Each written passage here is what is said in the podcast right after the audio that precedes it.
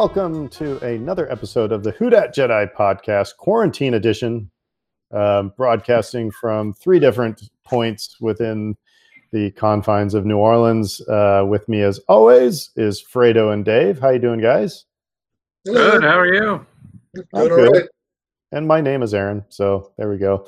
Um, so uh, yeah, uh, tonight we're going to be talking about a, a couple different things because May the Fourth just uh, just happened a few days ago, and which means we got the end of the Clone Wars episode. So we're going to be talking about that Siege of Mandalore arc and kind of the kind of the, cl- the ending of Clone Wars and how it fits in the whole scheme of things. Um, that'll be kind of the bulk of our discussion tonight. But then we're also going to talk about the uh, first installment of the Mandalorian uh, behind the scenes documentary roundtable thingy that's on Disney Plus as well. Um, but first of all, it's uh, I guess we and the big news Saint schedule came out. Everybody's mm-hmm. schedule came out just a few minutes ago, not too long ago. Um, and we've got the Bucks, Tom Brady and the Bucks, first week out, and uh, Skip Bayless is crying because it doesn't think it's fair that Tom Brady has to play his toughest game in week one. Boo, boo, boo. Yeah. Yeah. It, Tom Brady's going to find out that this ain't the AFC East. Nope. Nope. There's actually uh, competition on this level uh, in the NFC South. It's going to be interesting for him. I mean, he and the Bucks. I mean, just the fact that he went to Tampa Bay has made them instantly shoot up into the contenders list, almost to the point of favorites above other teams. And you're like, wait a minute, they're a good team, but this is but still. Even, not- even, the worst team in this conference will give you a headache mm-hmm. twice a year. So, yeah. anyway, any uh, any of those uh, games besides the Tom Brady thing, and even like go, ooh, that's going to be a good game to watch. Well, uh, I was thinking Christmas Day versus the Minnesota Vikings, 3:30 p.m. our time. So Christmas Day, you I mean, there's a potential we could have a Christmas afternoon Saints game at the Dome and a Christmas night Pelicans game because Christmas Day is usually the, the NBA's big day. So it's interesting that the NFL's putting marking game in the middle of it. So so come on, vaccine. We need you now. Come on. Yeah, I mean exactly. I mean that's the point, right? Because uh, I look at that home slate and it's great. I'm I'm I'm thinking, I oh, man, I'm really happy for season ticket holders if the games happen and if the fans get to attend the games. That's that's my one whole like hope for this situation is even if that season doesn't get played out when we think it is supposed to and when the schedule makers have said that it's going to happen I want it to happen for the fans' benefit. Um, I mean, yeah, yeah. Just think about it from the standpoint: you have coming to the Superdome Tom Brady, Aaron Rodgers with the Packers. We get the return of Teddy with the Panthers. The 49ers are coming back. Uh, the Vikings, of course, Christmas Day, but and then also the Chiefs with Patrick Mahomes. Patrick Mahomes, yeah. So I mean, you have everywhere from the current MVP to past MVP to Hall of Famers to emotional games, and you're like, it would be awful if fans don't get a chance to go enjoy that. Defense, it's very important. You do not suck this year. Mm-hmm. Big so, time. Anyway, well, you know that's the thing, Dave. I'm thinking about. It's. I'm with you. It's like you know, it's kind of like you know, we canceled our, our Disney trip has obviously been canceled but we kind of waited until knowing that there was there were no you know cancellation fees or anything like that we kind of waited as long as we could because like i said once before on the podcast you know rebellions are built on hope you know it's like so it, you, you've got to you got to hope you got to hope for the best you know right but i'm i'm kind of like what you said it's i have a feeling the season's probably not going to start in august you'll probably start more in like october um, but um, but yeah, it's uh, but we gotta we gotta have something to look forward to instead. Oh, of, yeah, just yeah, just sitting here and you know. recording podcasts. So, so oh, that's great fun. Are you kidding me? Yeah, that, um, yeah. Actually, I look, I look forward to yeah. this every week now. Me too. Me too. Like it's something on the schedule. I'm like, all right, it's Thursday. Yeah. So, uh, what are you guys doing? Uh, real quick to anything new, Fredo? I've been seeing you on uh, Twitter talking about Legos. Yeah. Were you inspired last week? Well, kind of. Well, kind of, but not. You know, kind of, sorta. Um, uh, basically, you know, like some people like to put puzzles together, and I've liked that in the past. But uh, I like putting Legos. It's uh, basically I just went like I go to Target or whatever, and I'll just go and pick up a set and just put it together. Uh, picked up a couple of different cars, so and this will be great for an audio podcast. I'll show you. So I put together the McLaren Senna uh, racing car, and then uh, got an yes last night I put together a Nissan GTR Nismo. So yeah, it's not it's not a it's not a three thousand uh, piece set. It's not even a thousand. It's only about three hundred pieces or so. So it's a couple of hours.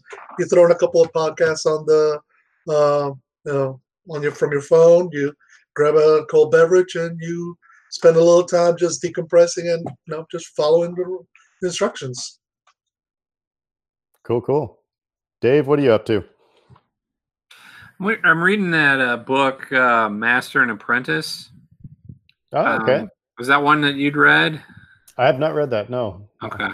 Um, I'm liking it so far. Um, and uh, it, it, gives you a lot. I haven't, I'm about maybe a quarter of the way through it. It gives you a lot of insight into where their characters are in Phantom Menace.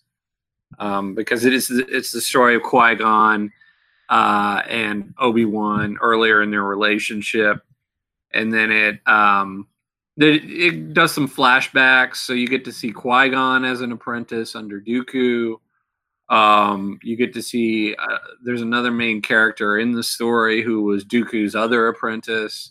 Um, so all these relationships uh, that we've seen in the films uh, play out in this book, and it's um, so far it like that pretty much nails what you would expect. Uh, there's a lot of kind of um, foreshadowing. I guess it's after shadowing because they wrote this book after all the movies had happened. But uh, uh, yeah, so it's I like it so far. Cool.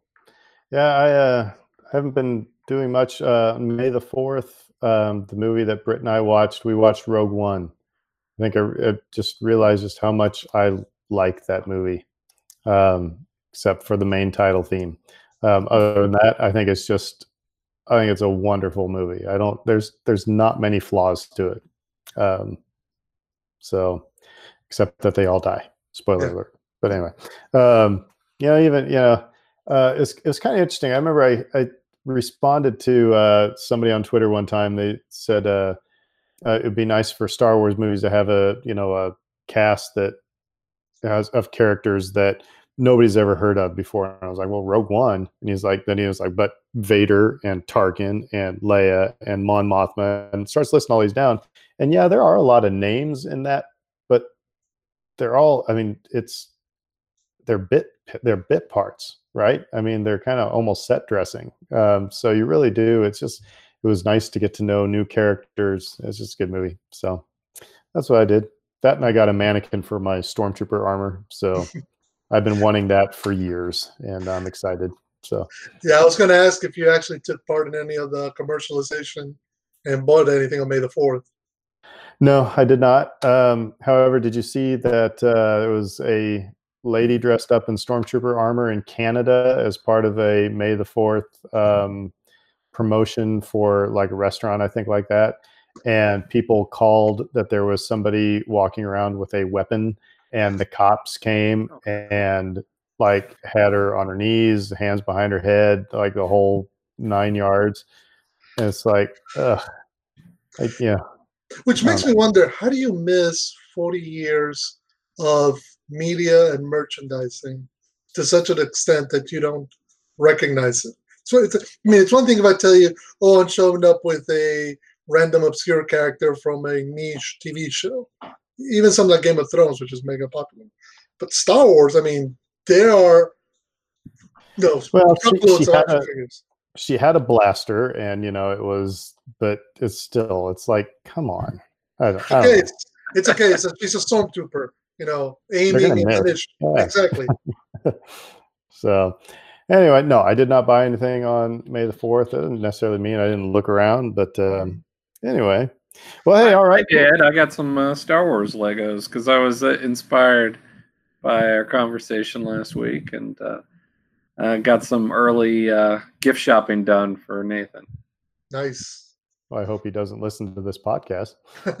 yeah, I I got a couple. Yeah, I got a couple of T-shirts, and then I uh, got a pre-ordered uh, a Lego set, the little brickheads of the baby of the baby Yoda and the Mandalorian. Awesome. Oh, by the way, as we were just talking here, if you saw, I just made a weird face because I got an alert, you know, for something on Twitter. I was, what the heck is this? Well, I was listening to uh, the Resistance broadcast podcast today when I was working, and they were interviewing um, a guy by the name of Yoshi Vu, who is a, uh, I think, a digital effects, he's a visual effects artist on the Mandalorian, Mandalorian, and the Rise of Skywalker um, it was a really good episode to listen to him because he was talking about the shots that he created and stuff like that. And so I followed him on Twitter, and he just followed me back. So nice. Yeah. So anyway, uh, okay. So hey, it's trivia time, um, and uh, so let's see here. Fredo, I'll go to you first, and um, oh. I'm going to even give you a clue. Here we go, because, well, it'll be obvious, but it's from Revenge of the Sith. Who departs General Grievous's damaged flagship in an escape pod heading toward a Trade Federation battleship? Is this like what's the color? What's the color of Napoleon's white horse? Or who's in, who's buried who's buried in Grant's tomb? Exactly. you mean it isn't besides General Grievous? The answer is General Grievous. Yes, it is. Yep. So I didn't even add anything to that question. It's exactly how it's printed. So oh, no, I believe you. All right, Dave. Who shoots the breeze with a red asteroid outside the Mos Eisley? Oh, sorry. Let me re. Astrodroid. Who shoots the breeze with a red astrodroid outside the Mos Eisley Cantina? Man, that's weird. Yeah, Man, this, is a, this is a deep cut. I'm trying. I'm trying to remember this one. This is. Man, I, I feel bad for. I just. I didn't even yeah. look at it. I just started reading. You went from the easiest of easy to the hardest of hards. Yeah, I have no. I have a red astrodroid outside the Mos Eisley Cantina. I mean, I'm trying to visualize it, and I can't even do that. So, like, I I don't even know if it's a droid, a person, whatever. I don't, I don't know. You want to take a guess? Um, how about uh, Greedo? It's R two D two. Ah. I'm trying to. I, I'm gonna have to, go watch A New Hope. What is this? Oh yeah, all I can think of is the dewback that kind of, you know, makes a noise towards R two as they're walking in. There's a when they park the when they park the speeder, the there's a droid that goes in front of the speeder in the original cut of the film, right? That's all I'm thinking of. Yeah, but I'm thinking more along the lines of when they park, it's Luke shooing away the Jawas. Right. That's not yep. big So I don't I, know. I don't know. We're gonna have to. Uh, we're all gonna have to go watch A New Hope, or somebody's listening to this. Why don't you let us know on Twitter after you listen and figure out what the heck we missed? It must be the. Uh, uh, that's. Sorry, like I said, that was that was a tough one. all right. All right. I don't well, think there's a lot of ego here. We're we're all just having fun. What does Anakin's friend seek predict Annie will become if he keeps pod racing? I didn't think that was the kid's name. I thought it was anyway. Anakin's friend predict Annie will become if he keeps pod racing. Um, he's can become like splat on the road or something like that, isn't it? Something like oh, that. Bug squash. Bug squash is the answer. So, all right. So Dave and I got the uber easy with Fredo, and then Dave and I get, you know, what's the what's the 18th word in the USS Constitution? You know. All right. Well, if you were playing along with us at home, hopefully you got those. And but and if you did, let us know how. So anyway, All right. Well, uh, before we went on today, Fredo was saying he was kind of collating the new, or uh, well, not collating, um, uh, Listing. gathering the news that has happened since we last met, and apparently there's a lot of stuff to go on. Um, so, Fredo, what what did we miss this week? Well, it's not so much what we missed. It's a, it seems like May the Fourth or and the days around it became kind of a wellspring of news. So we'll start at the front. You know, the It's- first one It's the day. It's the day that Lucasfilm went on the record. Basically. So first things first, uh, we got confirmation of new actors added to the crew to the cast of Cassian Andor. Uh, we already knew that uh, Diego Luna and Alan Tudyk were reprising the roles from Rogue One of Cassian Andor and K2SO, but uh, basically we got confirmation that Genevieve O'Reilly is going to reprise her role as Mon Mothma. Makes sense. From, you know, she already played her in Revenge of the Sith. She played her in Rogue One. This is taking place before Rogue One, so it makes sense. She also did the voice in Rebels for Mon Mothma. Mhm. So She's also joined by uh, Denise Gao uh, and Kyle Soller from a number of different projects, and Stellan Skarsgård, aka uh, I'm trying to think, Doctor. Uh, who's the name of the astrophysicist in Thor? He was great in Pirates of the Caribbean. He was great in Chernobyl. You know, so it seems like they are gathering uh, good actors in order to come. So how long- Project. how long do you think before Forest Whitaker is announced? It wouldn't surprise me. Now, here's my question: If would you have him in season, say season one, or would you save him for a season two? I don't know. Because Yeah, I think you'd save him, right? Because like the, they're different cells, right? They're not all organized under the same umbrella, really. Um, But Rogue One does say, I mean, it does imply that there's some history. Mhm. yeah, Yeah. and uh, I mean, and the, supposedly the the Cassian Andor series is supposed to take place five years before Rogue One. So, if you want to have more than one season, it's not going to be like the Obi Wan series, which is just going to be, you know, six episodes and that's it. They're going to want to do more than one season. You could save his in- reintroduction, so to speak. And Forest Whitaker's up to it. I mean, he did the voice of Saw Gerrera for both Rebels and for Jedi Fallen Order. Yeah. So, so I like- pretty- I like that era of Star Wars, and I like that they're doing this show. But I also, it's it's making my brain hurt because the timelines and the different series are bumping up against one another now. Because you had Re- Rebels set during roughly the same time frame, uh, and Solo is in that rough same time frame. Um, Yeah. It's it's going to get crowded quickly. So, uh, interesting thing. Um, and we're, you know, we're going to be talking about uh, the Clone Wars here in a little bit, so I don't want to get into that conversation too much. But did you catch um, the the frequency, the fulcrum frequency, was Anakin's own private frequency? Mhm. and you know fulcrum is you know ahsoka was a fulcrum um cassian was a fulcrum right I believe so. Saw Gerrera Yeah. definitely was. so this uh, it makes you wonder was vader listening in on any of these or hip to any of these you know is that why the rebellion was having a hard time of it early on because that was that was his frequency you know is it, is it like you're wearing an apple watch and it's like crap i'm still getting you know emails from you know the band that i was in five years ago um, because it was my email account you know? I don't know. Well, what's interesting is I, I know that uh, I'm not sure if the Force Unleashed games got moved to the Legend side as opposed to remain in the canon, but those introduced the idea that the whole Rebel Alliance was kind of sort of co-opted by Vader and the Emperor as a mechanism of rooting out enemies.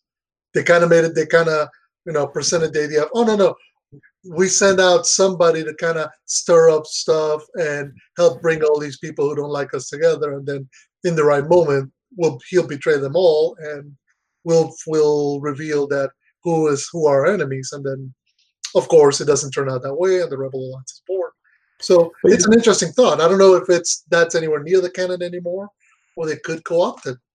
You know, it's just one of those things where I was just wondering. It's like, you know, like again, I've talked about. You know, John Williams makes every decision he makes in the music is for a purpose. It's not just. It's kind of like this guy on the podcast today. This Yoshi Vu was talking about. It's like when you're designing a character, it, you don't ever put anything on that character just because it looks cool. It's got to have a purpose and it's got to have, you know, it makes sense. So why do they write in?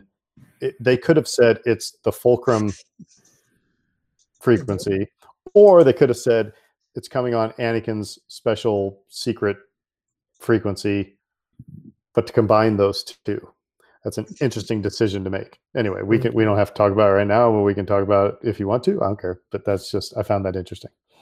So maybe we'll talk about it when we get back to Clone Wars. So Fredo, back Okay. to the news. Okay, so the next bit of news that broke after that was the news that Taika Waititi had been hired to co-write and direct a Star Wars feature film, which I don't think it came as it came as as news because it was reviews confirmed, but I don't think it came as a surprise, particularly since his involvement with Mandalorian.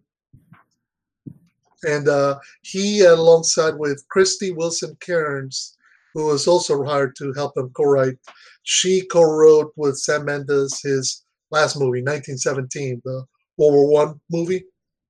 So it's Well, interesting to bring those two together.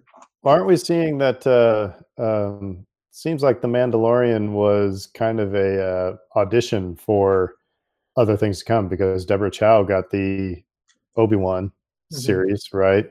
Right. um, and now Taika's getting a movie. You know, like I said, makes you just makes you wonder if this is a. Yeah, again, this will get into our discussion a little bit later, but I think I think Jon Favreau has been doing more than just um, producing a the first Star Wars TV show. I think that he's got a little bit higher um, role in developing Lucasfilm going forward. So, anyway, Well, if you look at some of the names attached for season two, and we're about to get to that news, I think, Mhm. um, yeah, would kind of indicate that they, that it is potentially a, a training ground. Um, Mhm. the show for for feature films. So let me t- yeah. So let me mention that. So yeah, the next bit of news that kind of broke was that uh, both Robert Rodriguez and Peyton Reed confirmed that they are directing at least one episode of season two of Mandalorian. Uh, you know, some directors direct one, some direct more than one, but they're de- at the very least they are directing some aspect of season two of Mandalorian. Which, again, to your point, Aaron, it's a good way of testing out. You know, is this somebody who can play in the universe? Is this somebody who we can work with for a feature film, or is or is it just going to give us something cool and neat and interesting, and then thank you very much, and off you go? I mean, if you look at if you, I was gonna, just going to say one thing. I mean, if you look at No, the track, yeah, if you look at the track record um, of all the troubled productions that they've had under the Disney umbrella, um, so many directors that didn't work out.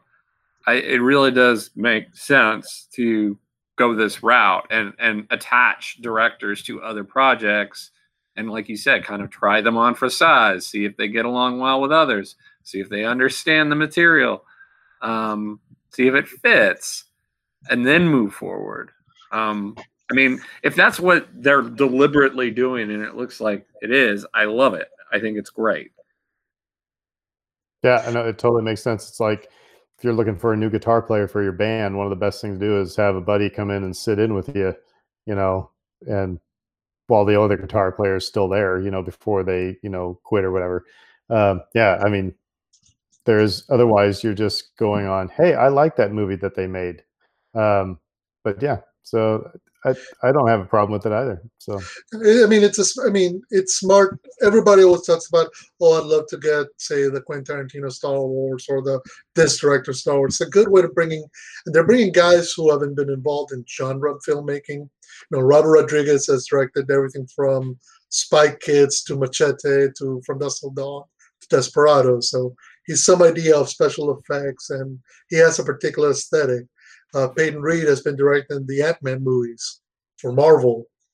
So again, he has some idea of how to work in a multi-story sprawling universe. So, but working Star Wars is different than doing other stuff. So you want to at least make sure you're okay with them and that they can get along with the other aspects of Lucasfilm before you say, "Here's a movie." And if you if you have Jon Favreau, who's an accomplished director on his own right, and you know, as producing this thing, and it's not like he's producing from an office. You know, again, we'll get to talk about this later, but he's obviously on the set like constantly. So if something was to happen where somebody would just wasn't working out, you would have somebody that was able to step in, and the Mandalorian's not going to tank. You know what I mean? Mm-hmm. So yeah, well, that's, that's so yeah. But the, the newsworthy stuff of both those with the Taika Waititi and the others is that Lucasfilm went on the record. Mm-hmm. Yeah, they, they've been they haven't been gone on the record about anything for the longest time. So, but I also think it's part. I mean, on the one hand, you know, May the Fourth provided the, the opportunity to, to break some stuff. Some, I mean, like stuff like the Mandalorian. That's going to be, you know, you can't you know delay that too long because the show's coming out at the end of October. Uh, so it's going to get out one way or another. Well, the other uh, thing is that, uh, sorry to interrupt you, is that, mm-hmm. you know, Star Wars Celebration has not been canceled yet, but we all know it probably most likely will because um, that was supposed to be in Anaheim um, in August. And I would guess that this is where a lot of this stuff was going to get, you know, announced. The, these directors, um, the, you know, Rosario Dawson as Ahsoka, if that's going to happen. My guess is that was probably going to be announced at Celebration um, you know, some of the other things we're going to talk about later. So I would guess we're probably going to get more drip drip, more um, on the record stuff throughout late spring, summer um, from Lucasfilm. That's my guess. The next big news that more likely will break alongside Ahsoka is the rumored, the next big rumor that kind of broke over, the, over May the 4th, which was the return of Hayden Christensen. So there's. Hi, kids. I'm Hayden Christensen. That's right.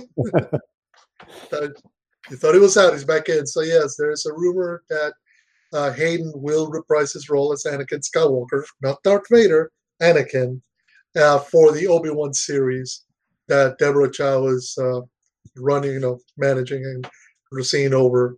and um, kids, this is just a rumor. This is not Lucasfilm on the record. This is from a mole inside somewhere. But but it tracks with a lot of the stuff that we've been talking about in the last few weeks about how we've been seeing a lot more in the last few months. How we've been seeing Hayden kind of make sort of a return to the public spotlight with this role, with the role of Anakin, you know, his involvement in Rise of Skywalker and so forth. So, so is this a way? Because I so I got to thinking about this as we were talking about this on Twitter. You know, you you said you know so is it going to be flashbacks? I said, well, if it's not flashbacks, then it's going to be one of the most messed up, you know, canon busting things ever. But um, so my, you know, the the the the guess is that you know you're going to see flashbacks. But I was like, which I've always been an advocate for when talking about this Obi Wan series because I don't want to see Obi Wan going to the grocery store. Um, but if he's going to the grocery store and something triggers a memory, and suddenly it's he and Anakin on a mission. But then I start thinking about that again, and I'm like, all right, so on one hand, is this just going to be a way to rehash Clone Wars stuff? You know, if if so, and then on the other hand, I'm like, well, Filoni's got other stories that he's wanted to tell from within that area. He didn't get in there, so it's an opportunity. And then all of a sudden, as I'm saying this right now, I got a third hand where it's like you got that Rosario Dawson thing on in the background. Is it possible that we have live action, all three of them? I don't know. Well, I mean, what's interesting, uh, it's that you could conceivably bring Ahsoka Tano into the Obi Wan series. That's a way you flashback. Well, I don't know if you necessarily would get Rosario Dawson, but well, why not? I mean, there's that that character is going to be a heck of a lot of makeup, so it's like doesn't matter how old she is or you know anything like that, um, because yeah, ah- Ahsoka is a lot younger than what Rosario Dawson is. I don't mean any disrespect to Rosario Dawson, but yeah. you know, but it's a lot of makeup, and so you know, I don't know. I think that's a possibility. But I think it'd be awfully weird. Uh, to me, that just seems like it'd be like going to, you know, Six Flags and you see, you know, you know, I don't know, the characters walking around that you see on cartoons. I don't know. It'd be kind of weird. Well, it's funny we're talking about Ahsoka because the female-centric series got confirmed. Did it That was not? it. Yep. Mhm. Yes, it did. Yes, it did. That was going to be the next bit of news. It was. Uh, hold on, let me see. See if I can find it because it was on. Okay, yeah. So a female-led Star Wars series is in the works at Disney Plus. Uh, it's going to be uh, overseen by uh, writer director Leslye Headland, who did Netflix's show Russian Doll, which got a lot of uh, uh, praise and clear critical acclaim.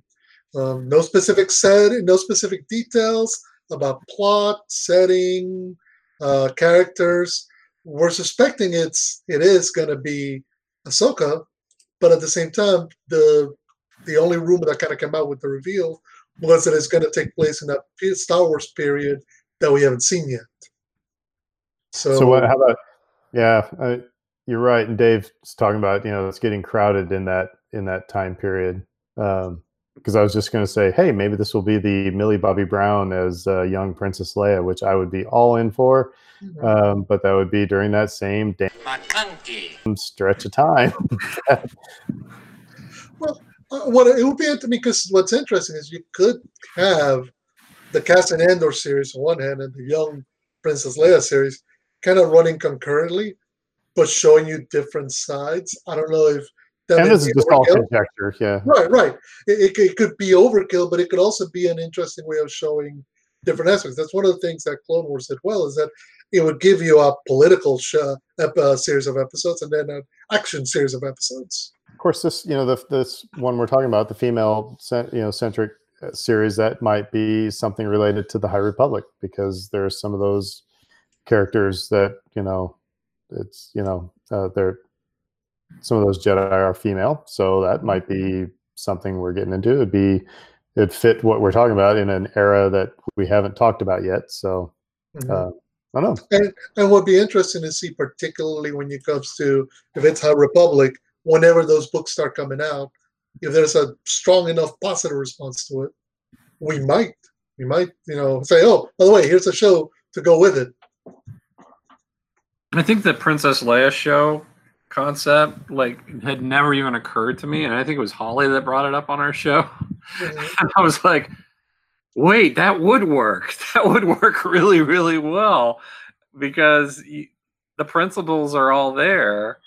But you could Um, have, yeah, you could have Bail Antilles, you know, or Bail Organa, you know, like, you know, half senator, half rebel, and you know, young Princess Leia going, "Daddy, I want to help out too," and he's like, "No, you just stay and do your homework." And then she, you know, kind of does a Batgirl type of thing, and you know, is you know, getting into trouble, and but in the rebellion, I think it'd be kind of cool. Well, and what would be interesting is it gives you an opportunity to hit different tones and different audiences because you could have a very hard-boiled, serious, kind of downbeat show with Cassian Andor, and you could have something that's more light and uh, less stressful, or not necessarily less stressful, but less downbeat with young Princess Leia.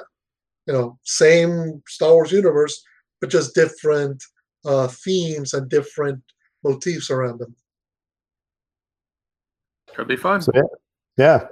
Okay, so last bit of news, and uh, this was the most important one to me uh, and to Dave. Uh, Lego Skywalker Saga video game confirmed coming out. What do mean? What do you mean you and Dave? It wasn't Lego on my list, Lego Star Wars on my list, just because I don't play games as much as you do. This sounds awesome to me too, but you know, Okay, okay, well, to you as well. It's we're talking the whole nine episode saga coming out in video game, and they've confirmed that you don't have to uh, start at the episode one. You can pick any episode and play. so you can do the you can do the machete order. You can do the machete order if you want. You can start at the end and go back to the beginning. You can hopscotch around whichever way you want. So, yes, that's coming out sometime 2020. Is what they've said. Haven't confirmed an official date yet. Sounds awesome, but I wish they'd had all the movies. Oh, Not you mean you want to? I wanted Rogue One. I want Solo. I want the the Ewok Adventures. Uh, I want the Clone Wars movie. I want it all. You want the Christmas special? Yeah, bring it on. Actually, can you imagine playing a Lego K2SO in a video game? Oh, something that like would that. be- Yeah, that would be fun. Yeah, so that you you mentioned K2SO. That was uh, I've been actually kind of on. A, I've skipped the last couple days, but I've been I've been on my Instagram just uh, doing little. Um, these are a few of my favorite things, type of things from my collection, and just the stories behind them. And when I had I had Alan Tudyk sign my Rogue One poster, and it was one of the most awesome things because you know he's like uh, first of all, it was the day that they announced that he was going to be in the Cassian Andor series. But anyway, he uh, he was asking. He said, "Hey, can I can I sign over the because the the Rogue One poster shows the beach on Scarif?" He's like, "Hey, can I sign over the uh, um, the trees here?" And I said, "Well, of course." I said, "Cassian said you had to," and so he wrote, "Cassian said I had to" on on the poster and then his name and everything. So I just love having that little story with it. So who's listening to music? Sorry, that was, no, that was my phone playing. Sorry. Yeah, my phone rang all of a sudden. Sorry. Uh, so that, that's that's all of our that's all the news. That's a that's a lot of that stuff. was that. I don't think I can. I don't think we got any more news in the last few minutes. So thank goodness. Well, let's let's talk just a little bit. We didn't. We just kind of skipped over it. Um, how excited would you be if uh, Hayden Christensen was Anakin Skywalker in the Obi Wan series? Yeah, I think I think yeah, I think it would be good. I mean, it'd be uh, it'd be an interesting thing to see him play a role that he's been maligned for and has had to live with now for 15 years since he Well, last so this- played it. So this might go into our, our final conversations. Maybe we can think about this one. But how excited would you have been um, if you learned, like a year after Revenge of the Sith, that Hayden Christensen was going to be reprising his Anakin Skywalker role? So I liked I liked that point that Alfredo just made, which is like I feel a lot of nostalgia for him in that role, and I know that he's taken a lot of abuse over the years, and so I would be very happy for him. Um, but to answer your question, I'd be less excited about it uh, because at that point I kind of thought that the whole thing was over, and then like, oh no, it's just kidding, everybody. Uh, here's here's this new series starring starring uh, Hayden. I'd be like, uh, okay. Um, but time's passed. I'm I'm I'm into it. If for me, uh, you know, again, I my problem with wasn't necessarily with Hayden Christensen. Uh, the people who said, you know, that they're they didn't like an emo Anakin. It's like that's exactly what Anakin Skywalker was going to be was emo. You know, I mean, that's exactly if you if you think he was going to be anything else, um, that, I mean, that's just the way it was going to be. There was going to be a dark element to him. There was going to be, yeah. so I get it. The only problem I had was that it seemed like his whole motivation in the prequels was about Padme, which fine, but that and I've said it a gazillion times on this show that the Clone Wars saved Anakin Skywalker for me because that Anakin Skywalker is so well developed, so well written, so well thought out that it's like I can overlook the you know romantic you know stupid stuff that was going on in episode two and three. Um, and then, but however, there was just I, I still can't get out of my head the one line that is so poorly delivered, and that's "You underestimate my power." You know, just I hate that line from Revenge of the Sith. Um, but I mean, that being said, it would be cool to see you know Ewan McGregor and Hayden Christensen, you know, bouncing around and you know doing Jedi stuff in a flashback. I think it'd be kind of cool. Mhm. I- I think, uh, given all the stuff that uh, Hayden uh, had to take, not just in 2005, but in the years between getting cast and the prequels coming to an end, I think it's an interesting point for him to be coming back to it because it's almost kind of the same nature, the same thing that happened to Mark Hamill. Because Mark Yeah. Hamill spent a period away from Star Wars and away from genre filmmaking, and I think you know, and he said, I think he even admitted it was his children growing up and discovering how big of a deal he was with Star Wars as Luke Skywalker, kind of helped bring him back around around the time of the uh, special editions. So almost that was his reintroduction to Star Wars, and he eventually made his peace with you know the ups and downs of his career and the, the importance of this role. You know, it's. A, it, I'm sorry. Go ahead, Dave. Go. Yeah, no, I I agree. And people who are younger who who might be listening to this or or have just forgotten, uh, Mark Hamill's acting got savaged uh, for a number of years, um, and he couldn't get other work. Um, and he was typecast, and his career never really took off um, for a number of reasons, I'm sure. But uh, he had every reason to be bitter about that whole experience. And in every interview you see him do, um, he comes off as positive and gracious and just the mark that we know today and love. Um, and and you know, for that, like I, I just wanted to make that point because like Mark's incredible, and I I was never a Luke Skywalker guy when I was a kid, um, but I've become such a fan of the actor over time that I've come to appreciate his character even more. I mean, it's and we tend to I mean most people younger than us won't recall, but there was a time when Mark was starring in sci-fi original level stuff. He was in stuff like The Guyver, which yep. was I mean, it was made with uh, for the for the price of two chicken sandwiches and he was making a he was starring in Wing Commander three. You know, he was the he was the original David in Eight is Enough. Mm-hmm. How's that for a deep cut? Like in the very first episode of Eight is Enough, Mark Hamill, I believe, played David, and then they when they you know when they got into the series, then they got the other dude. So, mm-hmm. yeah.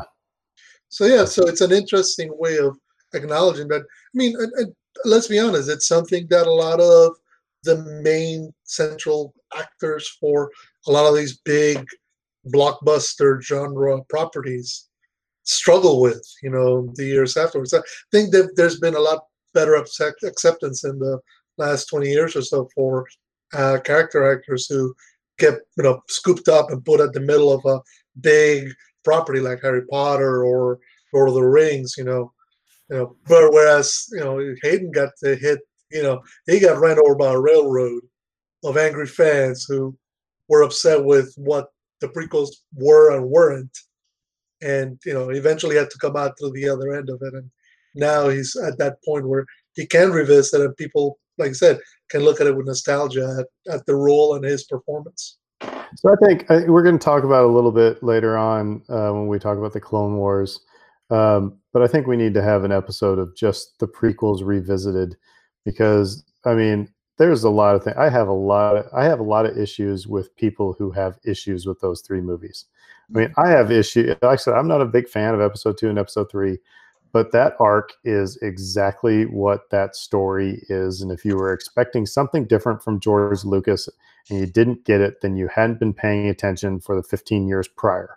So you know, uh, I, so yeah, the people will probably get a lot less followers because I'm going to, you know, lay into people who are mad because, but and, and, it also goes into it's like we were watching a little bit of the Phantom Menace um, on May the fourth. I think it was during lunch. It was on, and um, and you know, there's there's Jake Lloyd and Britt said, I can't believe people went after a nine year old. You know, I can. You know, and it's it's just yeah, it's it's one of those things where it's like, come on, people, you know, so at some point the fan base has to, you know, start calling its own out and not, you know, not allowing for that kind of crud because it's like, again, it's one thing to criticize, you know, Harrison Ford for mouthing Carrie Fisher's lips and you know uh, words in you know Empire Strikes Back. It's another thing to lay into a you know nine year old uh, Jake Lloyd or a you know sixteen year old you know Natalie Portman, you know for their their roles. So yeah, um, or Kelly Marie Tran a few years ago. we need yeah we need we need George Lucas to stand up there like what's his name from Oklahoma going I'm a man oh you know I'm 40 year old man. I, I think there's a there's a very significant between saying I didn't like that performance or I I don't think so and so could even act their way out of a paper wet paper bag, um, which again is a more extreme opinion. But putting that into somebody's face and telling that to them and making sure they know all about it and not letting the matter go and basically just showing your um no. I Yeah. no that's that does need to be called out. That does need to be stopped. That that, that kind of behavior is insane. Mm-hmm. um uh, you know th- these are real life people we're dealing with here you know and i always think about that whenever i like hate a movie. I if i absolutely hate a movie i still think to myself there were thousands of people involved with making this movie and some of them were probably proud of the work that they did on that movie Absolutely, I totally agree with that. It's like, do you, you know? And again, this is not what we're talking about tonight, but I just, it's like as much as a problem. You know, I'm one of those who had a problem with, you know, man, I, I wish Last Jedi and you know Rise of Skywalker, the issues that we've talked about. But do we really think the people who are really mad about it? Do they really think that Rian Johnson sat there and said, "How can I just totally f up the entire universe?" you know what can i what can i do yeah let's that'll be a, that's a good idea and it's and collect my paycheck and throw the middle finger up at everybody people he had a story to tell and if you don't like it then i'm uh, too bad then don't don't watch it again you know go go do something else you're, you're totally right those people put in it's it's like a, a band that creates a, a cd it's like and you criticize, man, this CD sucks. It's like, hey, have you ever been in a recording studio? Have you ever spent, you know, the the hours upon hours of preparation and put everything you have into creating this thing? At least, you know, figure out where to direct your anger. You know, or maybe not have anger. yeah yeah calm down Well, Right. well, I feel we'll go back. We'll come back to this point later on down the show, so I'll not keep us because I know we want to get into Disney Gallery. Yeah, let's let's let's talk about uh, the May the Fourth first special gift that we had was um, the the Mandalorian behind the scenes documentary. It's called Disney Gallery, Mhm. which I, I'm wondering if it's going to be anything other than the Mandalorian. But for right now, it's the Mandalorian. And uh, this first episode was uh, it was just it was just titled The Directors, and it was Jon Favreau sitting around a table with all the directors from uh, the episodes of The Mandalorian, and they kind of all each got their own little vignette, kind of able for us to get to know them a little bit more. Um, and I'll start it off. I will say what struck me was that, um, and it, I'm going to say it was like Lincoln's team of rivals that Favreau put together, but it wasn't. It wasn't like people who disagreed with each other. But you, he, Favreau was so smart that he put together a group of people that were not cookie cutters of each other. It's like it's like he went and put together a band. It's like I want the best bass player, I want the best drummer, I want the best guitar player. Yeah, he found the he, and if they agreed, disagreed, whatever, but they were so different from one another that it was the perfect decision to make because it was going to make the product that much better. Because when you have a bunch of people who do nothing but agree, then you get a kind of a weak product. That's my point. fredo Yeah, no, I was going to follow up. Yeah, I agree with that. And it's interesting because if you look at it just from the standpoint of uh, which, you know, their background in terms of Star Wars, you got on one end, you have Dave Filoni, who has been breathing, living, sleeping Star Wars for the better part of two decades now, just about. And on the other hand, you have somebody like, uh, uh, uh, what's her name? All of a sudden, I drew a blank on her. Uh, Bryce Dallas Howard. Bryce Dallas Howard, thank you. Who, while she's done major movie Hollywood movie productions, uh, has it's only starting her directing career. The best story what came from her was when she said she went, you know, her dad took her on a business trip to Japan Mhm. and she was five years old and she was there. They had to have dinner with Kurosawa and George Lucas. It's just like talk, you know, talk about two name drops like boom, boom. so. And she's just falling asleep. She's bored of this because, of course, she's a kid. She just took a long flight. Of course, she was going to be bored of it. But it's, I think, what was also indicative of, and this goes to Favreau's talents. He knew where to put those directors. Like he put Bryce Dallas Howard in the episode where Mandalorian goes to hide in that very uh, uh, forest uh, secluded village where it's a lot more emotional regarding his decision to be a Mandalorian, his decision to protect the child, where he is given the option of staying there with uh, the widow. So it's interesting that he picks a, a an actor to direct other actors in a moment that's supposed to be very emotional versus picking Taika Waititi for an action-heavy, fun finale. But you know his his point though about he said because he makes the point that they threw Bryce Dallas Howard into the deep end of the pool on the one that was going to be the most difficult to do, and you know if it's from a teacher standpoint, it's like if I was to get up in front of the class and say, guys, I'm going to this lesson is going to be the toughest thing that you've ever had to learn. This is going to be you know you're going to be hating me at the end of this. This is going to be tough for you to understand. This is going to be the most difficult thing you've ever had to learn. It's like automatically you're setting people up for, oh dear Lord, I can't do this. So what? So now I I have uh, I have a drum student who's in third grade, and this is actually from this last le- this last week's lesson where um, we're talking about subdividing a beat where you can take a quarter note and it can be you know broken up into two eighth notes or it can be broken up into a triplet. You know really talking about fractions. And so i asked her i said so do you know how to reduce fractions? And she yells at me says i'm in third grade. I was like well, okay i'll teach you how. and i taught her in two minutes how to reduce fractions. And she's like you know i didn't say okay this is tough or this is something they don't teach you until mm. and i've taught her you know to be able to play stuff that i wasn't playing until i was in high school but it's like if you come at it like oh yeah you'll be able to do this here's what you do and people will go, okay, yeah, cool. So you're right. Favreau was smart at this, saying, all right, this is something where if somebody's going to, whose experience is going to overthink it and they're going to get intimidated and doubtful, but if you give it to somebody who's maybe a little bit more thirsty, a little bit more, I don't want to say naive, but just it's like if you say, hey, do this, they'll go, got it, you know? And so I, I and that gets to the point where I think Favreau is serving more of a role a greater role to Lucasfilm with this whole Mandalorian thing than just producing a show. And I'm going to toss it to Dave because I think he has a point to make on this very topic. Well, we uh, we covered the point about Favreau earlier, right? Which was just that it feels like he's grooming people, right? He's, but one in particular, I think.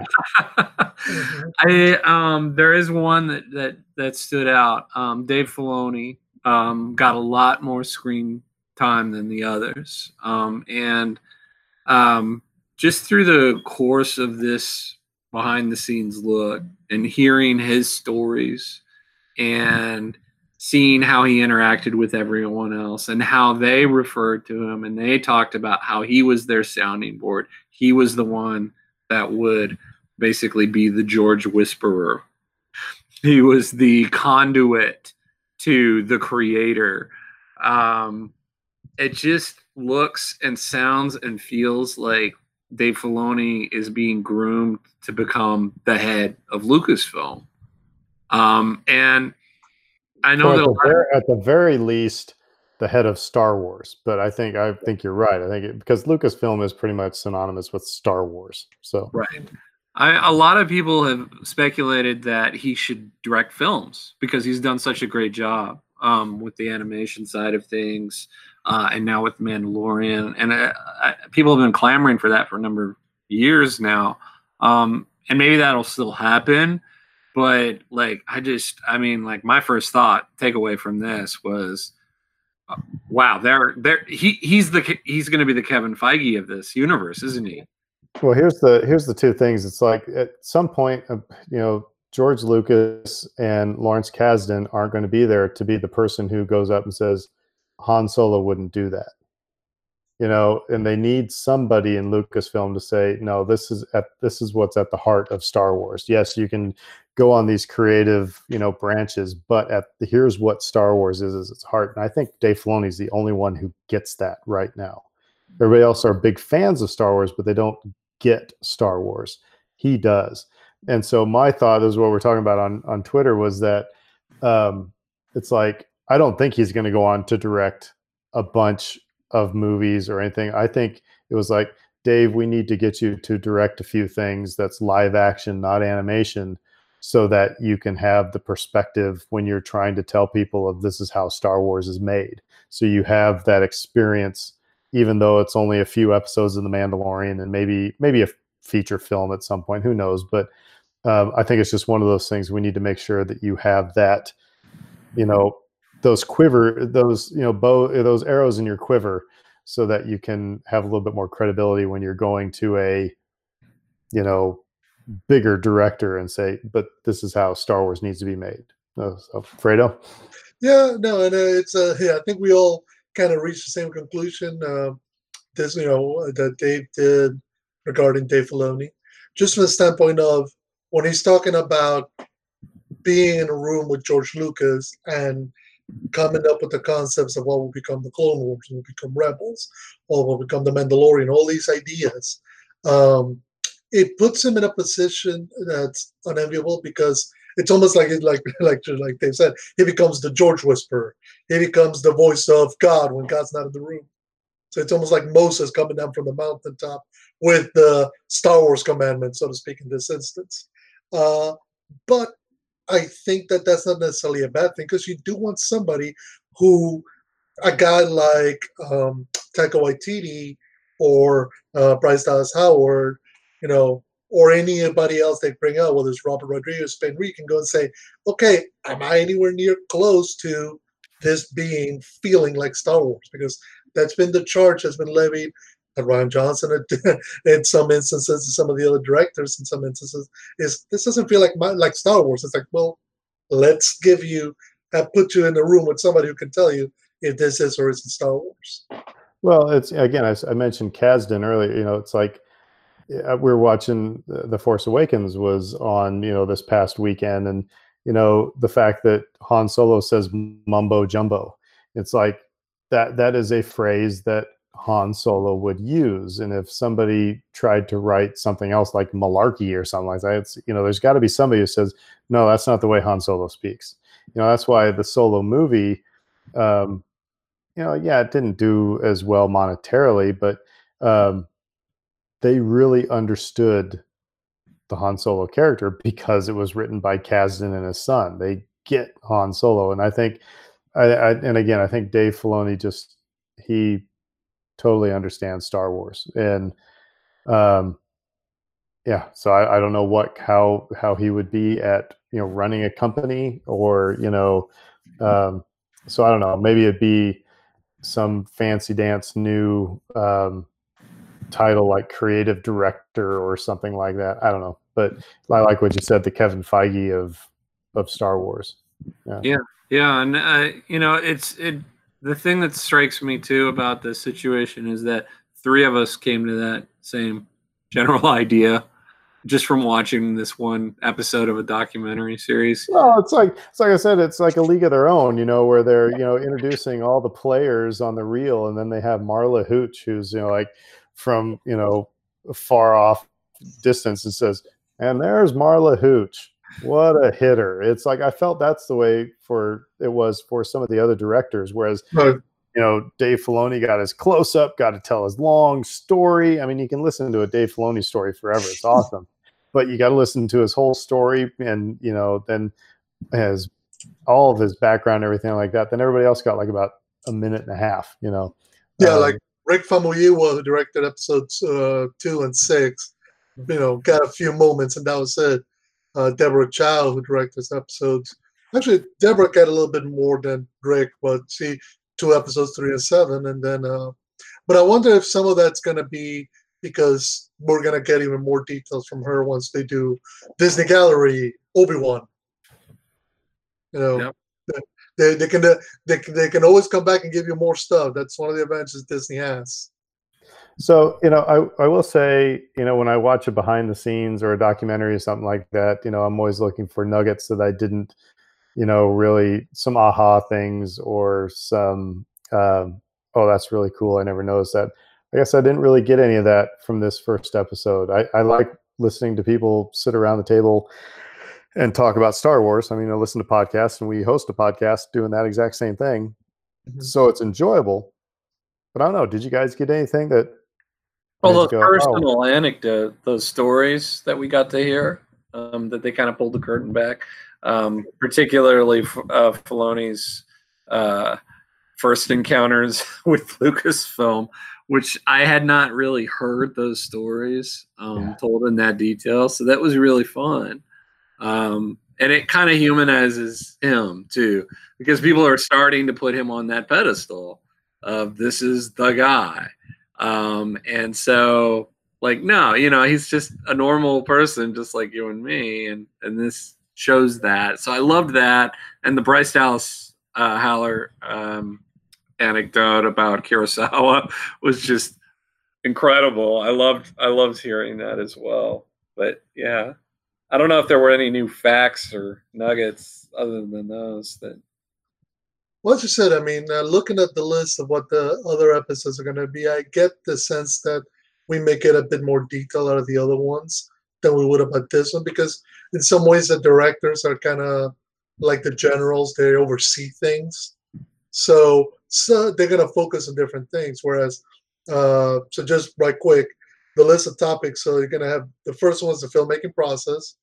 They're going to have an episode on the legacy of George Lucas's Star Wars have an episode on the cast, bringing the characters. They're gonna have one on the technology, the groundbreaking technology. They're gonna have one dedicated just to shows practical models, effects, creatures, and creative influences. They're gonna have one on the score, so they're gonna get the composer in, and then they're gonna have one uh, connections to Star Wars characters and props from across the galaxy.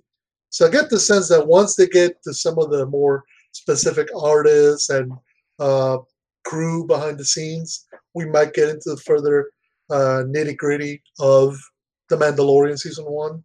Whereas I think this is just kind of like the introduction, like the appetizer, get everybody in. Creative. Yeah, no, I, I, I, I dug, I dug the episode. Um, like again, I can even just hearing stories, so I was fine, but I just didn't get any big like ahas. But I don't know if we'll get that. I don't know. Maybe I shouldn't expect getting ahas. Um, but uh, I was actually wanting to hear some more of like I wanted how they. I guess I wanted to hear them geek out a little bit more than what they did. They they seemed like it was like it was a job, you know, for the most part, which was fine, but not a really criticism. But Dave, I'm sorry. No, fine. Uh, the, um, the creative influences thing jumped out at me right away. I was like, what are they going to touch on? What are they going to talk about? Like, I can't wait. Are, are we going to hear about Lone Wolf and Cub? Are we going to hear about Seven Samurai? Are we going to hear um, this, that, and the other? I really, I, I for that. Um, I may be disappointed, but that that sounds interesting. Particularly, when you start thinking about the different chapters each episode and how yep. each one had brought a different sensibility. Because there was that one moment I loved when uh, Favreau and I want to say been Favreau and Filoni, they're discussing with the prop person about that prop of all the busted stormtrooper helmets on on spikes. And now he said, look, you know, we want them to look weathered, we want them to look beaten. We're not gonna lay it's not gonna be a shot that's like focal, but we're gonna kinda, you know, it's gonna add to the ambience of menace in this environment. Actually it may have been episode five. That may have been the one in on Mos Eisley, if I'm not yeah. mistaken. Mm-hmm. So uh, so that was Deborah Chow's episode. But it's interesting that that Jon Favreau is talking to the prop guy, telling him, okay, this is only going to be for a moment, but it's going to add to the overall feel of the episode of, okay, there's a hidden threat here for our Mandalorian. You know, the other, the, I guess one thing that did strike me again is like, um, I don't think the Mandalorian would have gotten away with some of the risks that they took um, if Jon Favreau wasn't running this and he hadn't had you know done a lot of good things for Disney already, Disney and Marvel, because he he made that point of I think it was the uh, the prison breakout um, episode. Said Disney. They showed it to Disney, and Disney went, "That's really weird." And he's like, "Yeah, it is." And and they're like, "All right, it, Jon Favreau likes it." So, but if it would have been Aaron and Fredo, you know, producing this, and they they this is really weird. Yeah, it is. Uh, you need to go fix this. But the fact that it was Jon Favreau, I think, um, you know, and he's like I said, he's done a lot, made Disney a lot of money. So I think they're, uh, I think he can get away with a little bit more stuff. Yeah, that's well, a good point. It's a cachet that he brings for not just starting, kickstarting the Marvel Cinematic Universe, but also it's something that maybe it's even something that maybe Dave Filoni doesn't have yet. Yeah, you know, you know, Jon Favreau can say, "Look, I made Iron Man. I made Iron Man too. I, I've done this. I've done that. You know, and people go, okay, he's got the he's got the skins on the wall to prove that he is capable of delivering. It's, it's the exact it's the exact same reason why the Bucks you know shot up in their you know probability of winning you know uh, the NFC South is because they got Tom Brady and Rob Gronkowski. It just brings a little bit of credibility to that team. Mm-hmm. Um, so yeah, that, I mean that was the I, I, think it was fun. When are, when are those episodes going to be released? Not, uh, Fridays. Fridays. Okay. The next one's coming out tomorrow. Sweet. Good. Good. Good. All right. Um, but the other thing that came out on May the fourth was the very last Clone Wars episode ever.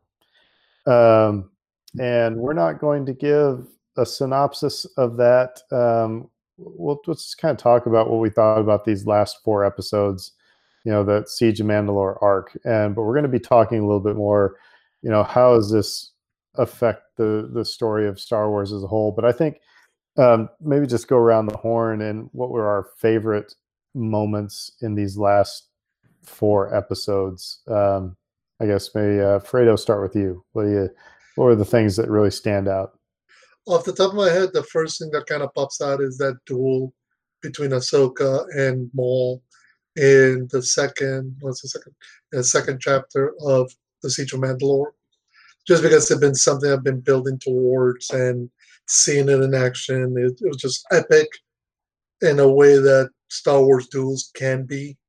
You know, few few movie franchises have a position where you could put we're going to put our hero and our villain in direct conflict with one another, and it's going to look the same way because you know lightsaber duels are lightsaber duels. They'll sort of follow the same function, but the form, the way that they, they're performed, is different from one to the other. Not really. You know, I'm, I'm, I'm, I'm just going to take a small issue with you there, real quick, because mm-hmm. um, I would agree that that was awesome. And the tension was great, and the storytelling was great. But then I think it gets cheapened when you go to Rebels and Ahsoka and Maul, you know, see each other on Malachor, and Ahsoka goes, basically, Maul, what are you doing here? Which makes me. I mean, that's really all you get. It's like now having to see what their climax was, you know, it, would be like if Dave and I had an all out fist fight on the streets, and then two weeks later saw each other and went, What's up? you know i mean it's it was just kind of like it's what what it, they're just they're just they don't they're not congruent so. Well, I just said it's we're talking, you know, you're saying two weeks, but this is it. You know, the next time, well, we uh, the next time we know that they see one another is in Malachor, almost 15 years later. This yeah, is not. he left her for dead on a crashing starship. It wasn't like he, you know, took her the last piece of pizza, which is what it sounds like at, in that episode of Rebels. You know, I mean, but uh, but I guess my point is, it's going to be we don't know if they had other encounters in between. I mean, look, she so we've seen this happen already. Ahsoka has dueled to the death against Asajj Ventress, and when Ahsoka had to go on the run, she turns to Asajj Ventress. It's surprising, you know. There is story of enemies turning and aiding one another in this universe. So the idea that 15 years down the road, Ahsoka will see Maul and be like, oh, hey, Maul. You know, I'm not necessarily saying that it kind of gets excused because, again, there may be more that we don't know. And that's going to be one of those interesting topics, you know, down the line. on the flip side, I will say because I've, I've I've been watching a little bit of Rebels um, Mhm. since then, and the episode when Vader realizes that Ahsoka is alive, and also their duel in Twilight of the Apprentice, that now is like even more powerful than it was when I watched it in Rebels the first time. You know, having just watched those episodes again, it's like, wow, that is that. I mean, that just it adds so much more emotion and heaviness to it. But uh, Dave, what what were some? Because you just kind of you you kind of crashed these uh these four all in one, didn't you? Yeah, well, I'd watched. We were watching them like in bunches, so we'd watch two, the previous two, and then we watched these last two on Tuesday. Um, I, uh, I guess maybe watching them back to back might have helped me with my answer to this question, which is this that uh, we had speculated coming into this. How is Order sixty six going to play out on film? and we, had a lot of speculation. We had fun with that. It's like, well, they could do this, they could do that. But what they ended up doing, and this I loved, was they put Ahsoka in the middle of it. She was going to have to deal with it, and Filoni and company pretty much just answered this question of how would she be able to even get out of this if she were faced with it. So it's like, what were her strengths? Um, and so we got to see her strengths kind of present themselves over the course of the two episodes, like her compassion and her humanity, the way that she treated other people manifested with the droids who ended up helping her throughout the throughout that whole final arc. And I loved that so much. And I, I similarly, um, she was quick on her feet. Uh, she's a tech uh, you know, she's this mechanic, right? And so she's like she's able to hack into Anakin's account basically because she's smart enough to figure that out. Um, and then I like the um, I just love that bit of anarchy that she unleashes on the ship by releasing Maul. it's just it's such a fabulously entertaining idea or strategy for her to pursue. And so, and she did it. I don't know 100% if that's in character or not, but I love that she did it.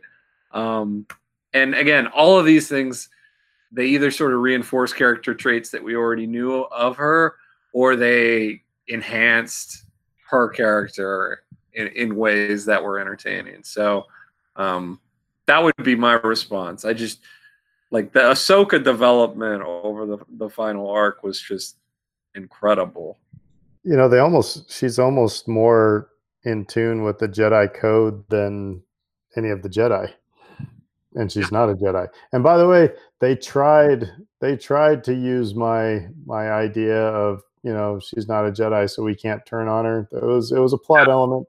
It was there mm-hmm. but it didn't fly with the clones either um so i was i was actually kind of a bit i, I when when Order 66 went down and you know Rex you know is obviously battling his programming.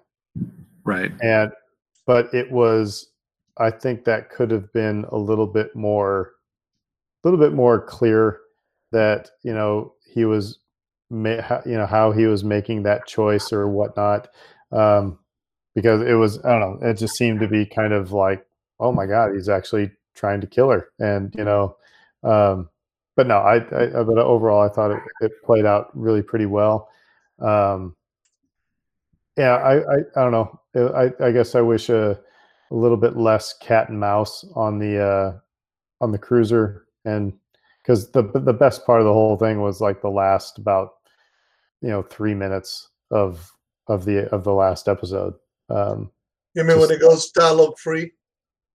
what What you mean when it goes dialogue free?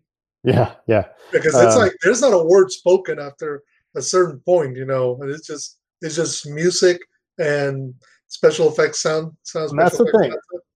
so my answer what's most what i think was the best part of especially the last two episodes was the music hmm um it's like the the second to last episode, it's almost like a, a Saving Private Ryan. You know when you know when the all the uh, all the ambient sound would basically go off because there's like that you know partial deafness that's going on everything's just kind of muted and you just have the high pitched stuff it's it's like you're in that constant like um i don't know it was almost i said mournful earlier um but it's all it, it was it was just like one long death scene. And Like the music added to that because even when they're charging through the star cruiser and fighting everybody it's it's mournful music. It's you know i, I just thought it was really well constructed. Um, That- There's none of that March of the Resistance, you know, happy step uh, action movie beat right or sounds. No, I was gonna say you just reminded me. You remember the music when the Mandalorians are loading Maul onto the shuttle? It's almost like a horror theme, yeah, almost yeah. like the Jaws theme. It's it's surprising that they're playing that at that moment.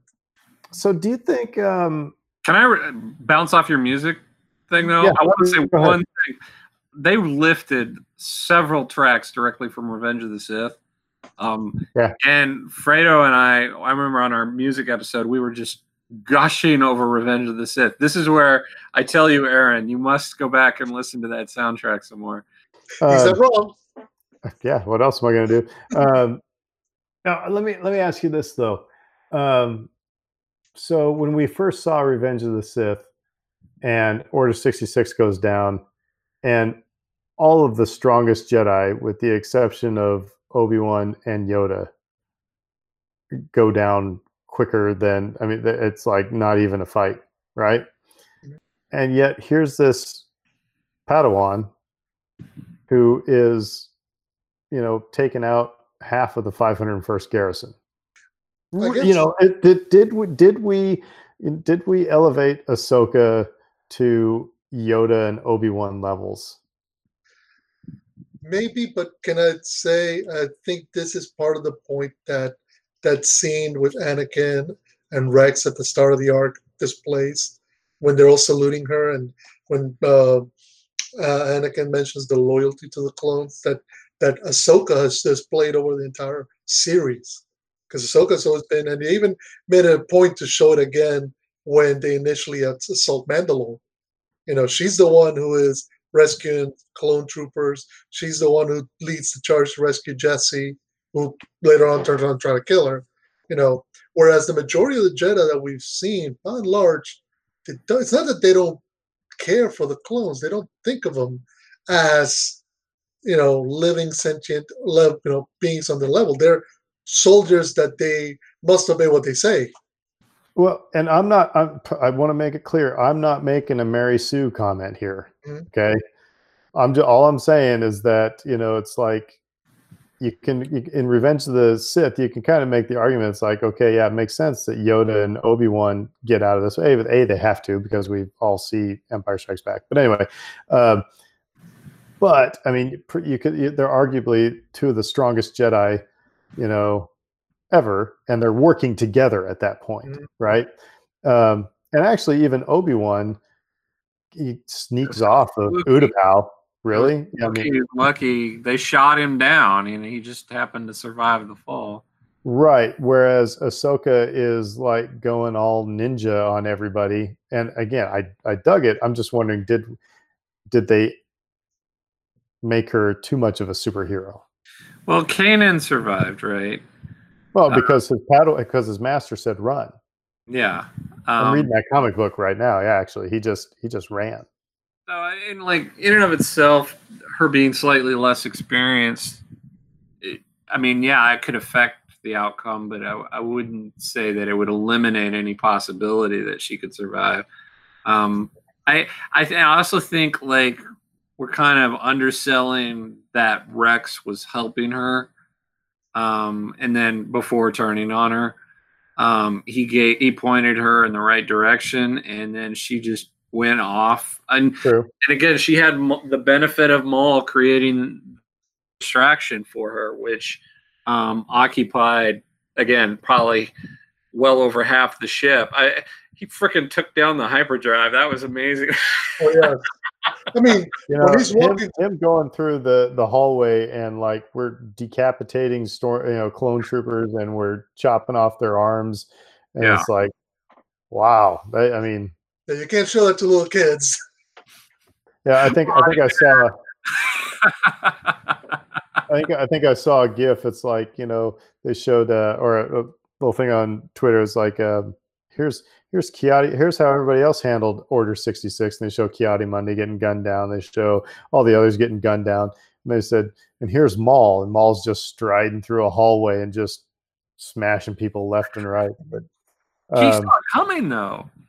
And I found that was really interesting. He knew it was coming and he projected that to Ahsoka. I think obviously for his own benefit, he was he was trying to corrupt her. Um but that was It's like- interesting. Like he knew what was going on before anyone else did.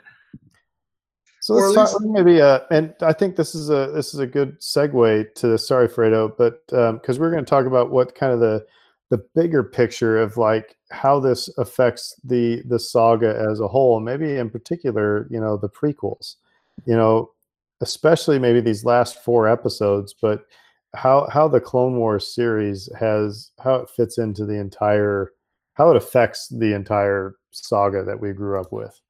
Um, you know, I, I will say that at first, you know, I, I it took me a long time before I watched the Clone Wars series, and even then, I felt like it was tangential. You know, I, I didn't feel it was necessary um, to appreciate the entire story. It was just like, okay, they, they talk about the Clone Wars. We saw it in episode two, and a little bit in episode three. Um, so it's kind of nice to have those stories now i think these especially these last four episodes and even the entire series to fully appreciate that entire story i think these need to be watched um, because it adds so much more emotional weight to everything else i don't know i'll throw it to you guys Um, well, yeah, I would agree. I mean, uh, we, I, I think you and I are very similar in that we didn't watch the Clone Wars during the original run. We came to it later, um, and um, it just we, we've we've gone over the critiques and the criticisms and where it sometimes falls flat and sometimes the animation isn't great. Um, but I, you know, again, Filoni and company really elevated these last few episodes to emotionally. Well, let me just say, like these are this is some of the best animation they've ever done. Right? It looks better than Rebels ever did. Uh, we've talked about that, but uh, emotionally, I always gave the tie to Rebels. Um, I, there were so many story beats in Rebels that paid off these long arcs that were just uh, gut wrenching.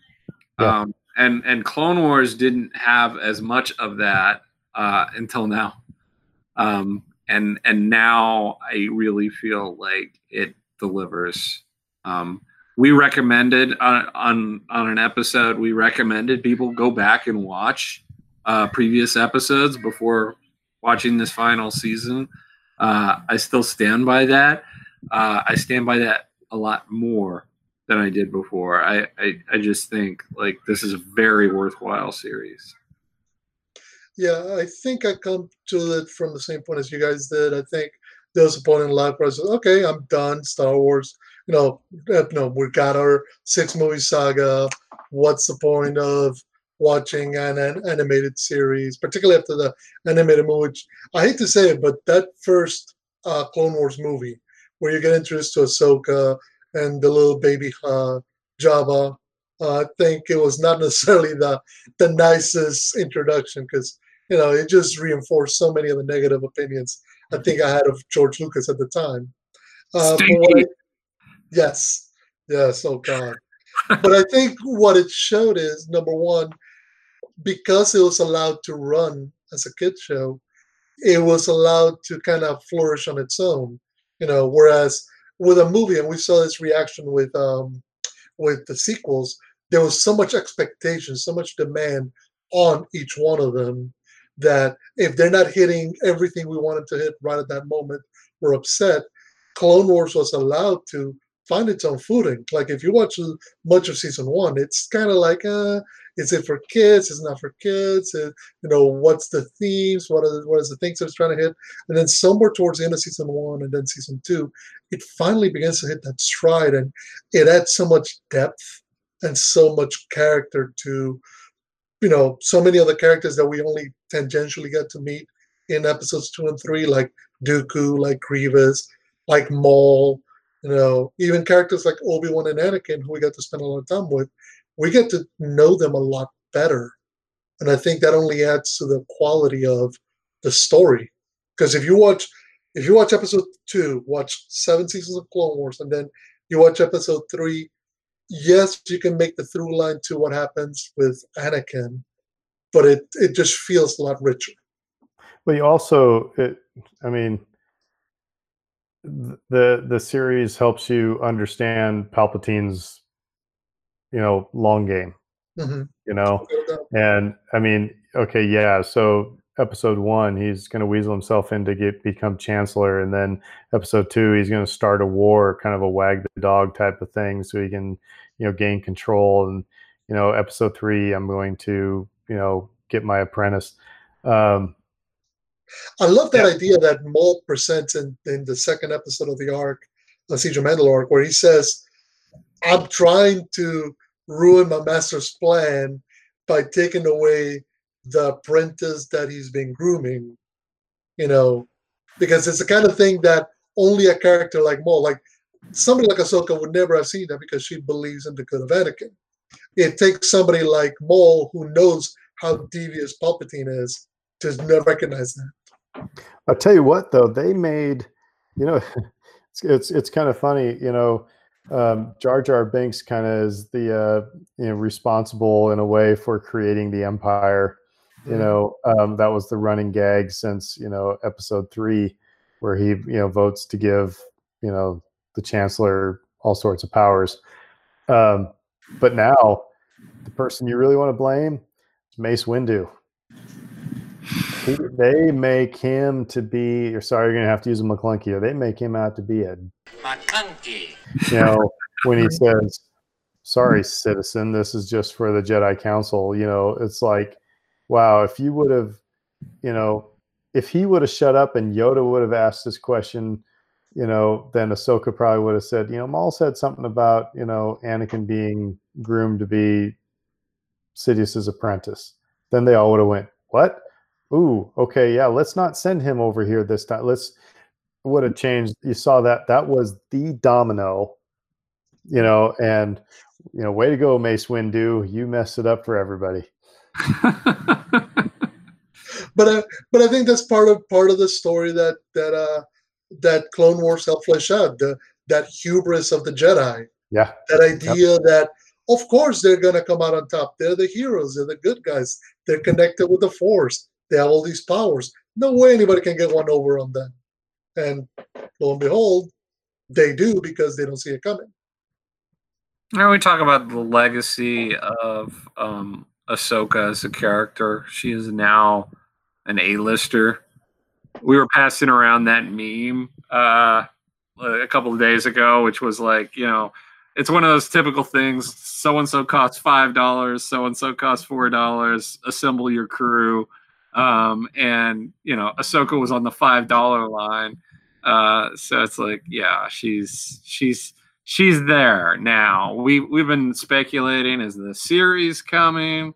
Uh, the live action series is she going to make that appearance? And the Mandalorian, yeah, I mean, all that's happening at this point. But, and I I totally agree. I think they again, I said it earlier. They made her to be what a Jedi is supposed to be. Mm-hmm. You know, um, supposed to be, you know, selfless and compassionate. And she even said, "All I've been as a warrior." She knew she wasn't going to be a warrior, and she says to Rex, "said They may be ready to kill me, but I'm not going to be the one to kill them." You know, um, so it's it's it was kind of Obi Wan at the end of uh, you know A New Hope. You know, just taking one for the team type of thing. Um, so I, I would agree. I think they made her into an incredible character that she deserved her voice in episode nine, you know, as one of the Jedi speaking to Rey. Um, you know, and it's kind of funny because as I say that, that she, they make her to be, you know, what a Jedi is supposed to be. She's almost that gray Jedi that we've all right. been talking about, you know, mm-hmm. where she she will listen to Maul, you know, she will um, you know she she will get aggressive as well you know but she'll also be passive um, so I, I, I just think it's really well i think it's a really good character um, it's it's interesting that eh, she almost agrees to follow and uh, and uh, work with Maul until he throws the comment about Anakin, and it's the one thing that Ahsoka can't bridge over. Uh, that that affection, that bond that she's built with Anakin through her years being his uh, her his Padawan blocks her from seeing the totality, but also blocks her from being able to look at Maul as anything other than an enemy. Because the moment he says, "Oh no, I brought him here to kill him," she's like, "Okay, you gotta go." Didn't matter what you were saying. You may make him good points, but now you gotta go.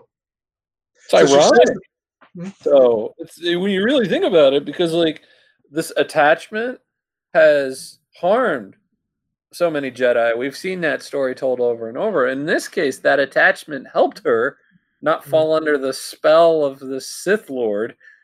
you know, I mean, um, who, by the way, is marvelous and continues to be marvelous. And uh, I, I, the open-ended ending that we got of his makes me want to see more yeah, it's uh it's the best reclamation project that Filoni has engaged in. I think probably uh, Maul number one, uh, probably Dune, and then Dooku number two, from the way that we got them out of the movies.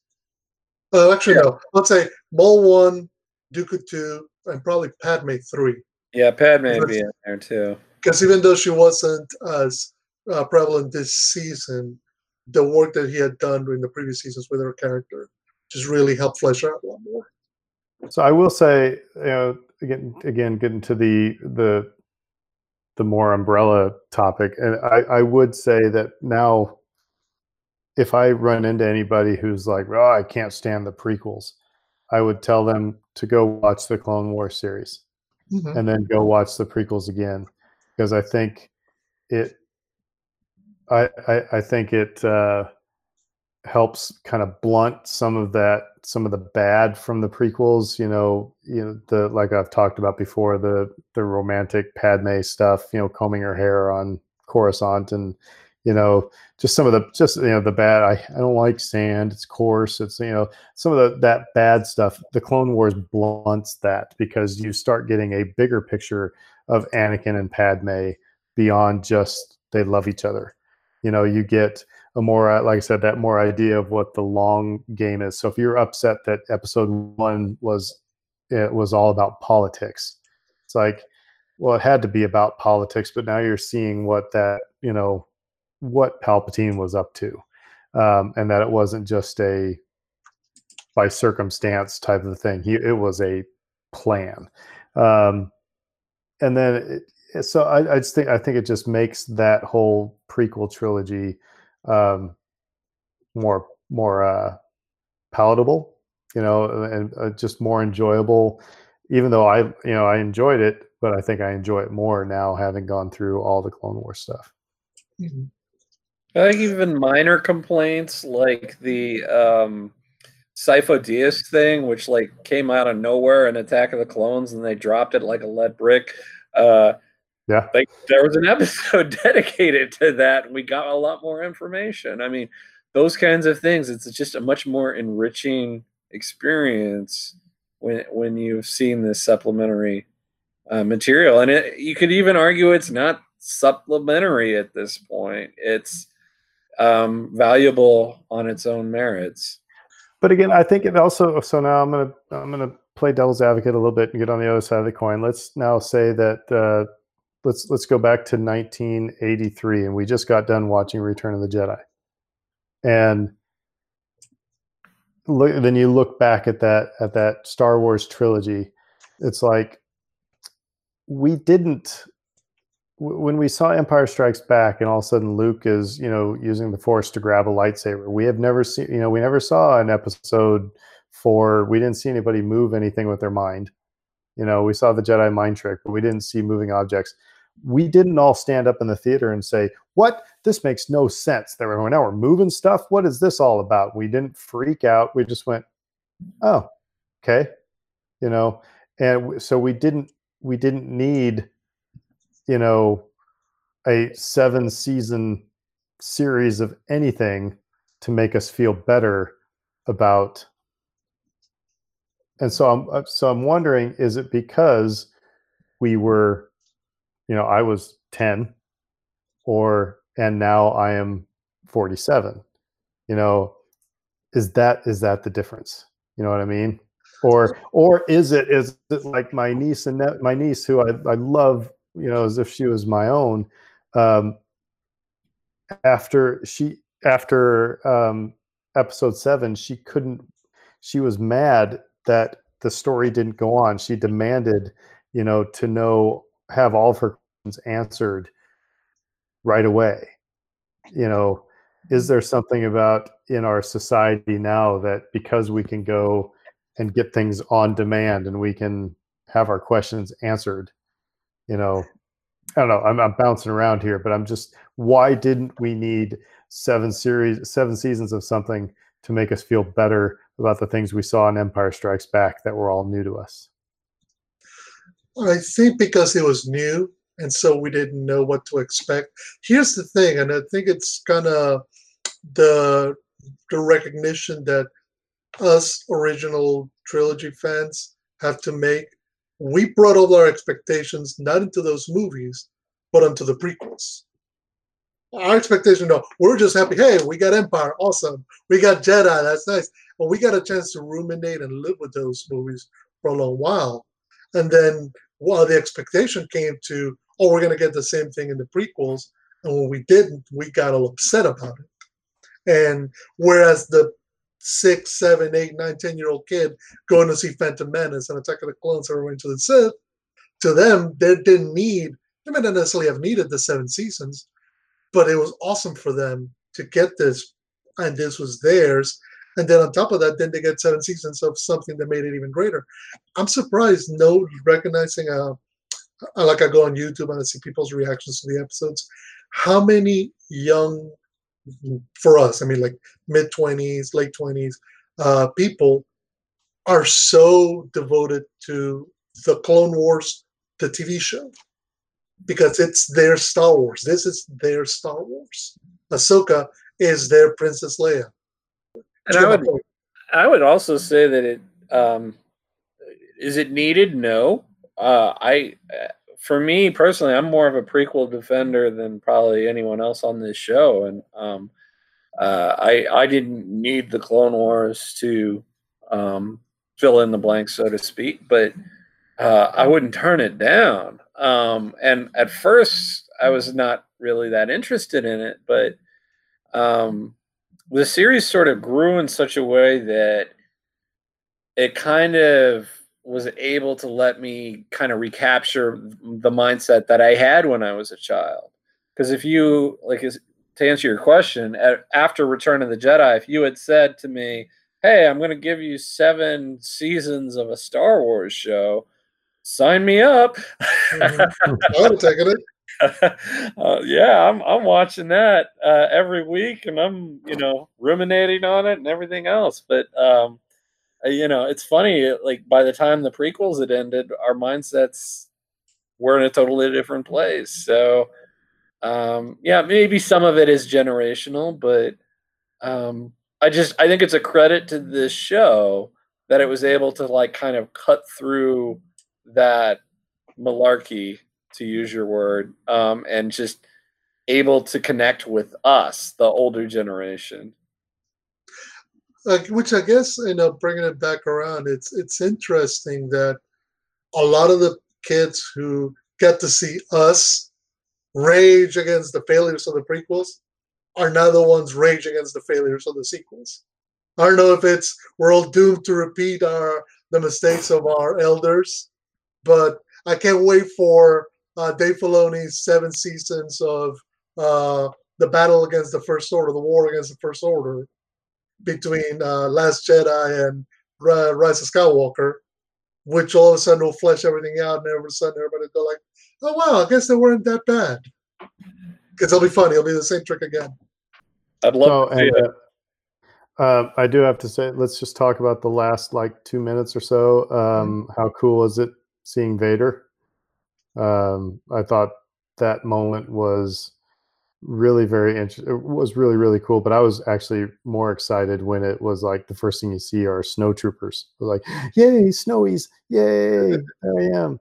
Um, but however, uh, Dave, you just got done reading the Ahsoka novel, and they're they're just going to have to decanonize that now, aren't they? Oh, I'm gonna have to disagree with so much of that critique. Like, there's barely anything in there that would even begin to kind of disagree with what we saw on film. I mean, there's a couple of little things that you could take issue with, kind of like what you were talking about with Ahsoka encountering Maul later on, and you're like, why isn't she trying to take his head off? Um, there's a couple of things like that, but, But, it's but like let me uh, let me let me Yeah. pause you there for a second. We've talked about it. It's like I think it do, though it does show that I don't think the story group is doing their job, or there's nobody who because if they know we've we wrote this book, you know, a couple of years ago, so it's not like it's from it's not like it's from you know eons ago.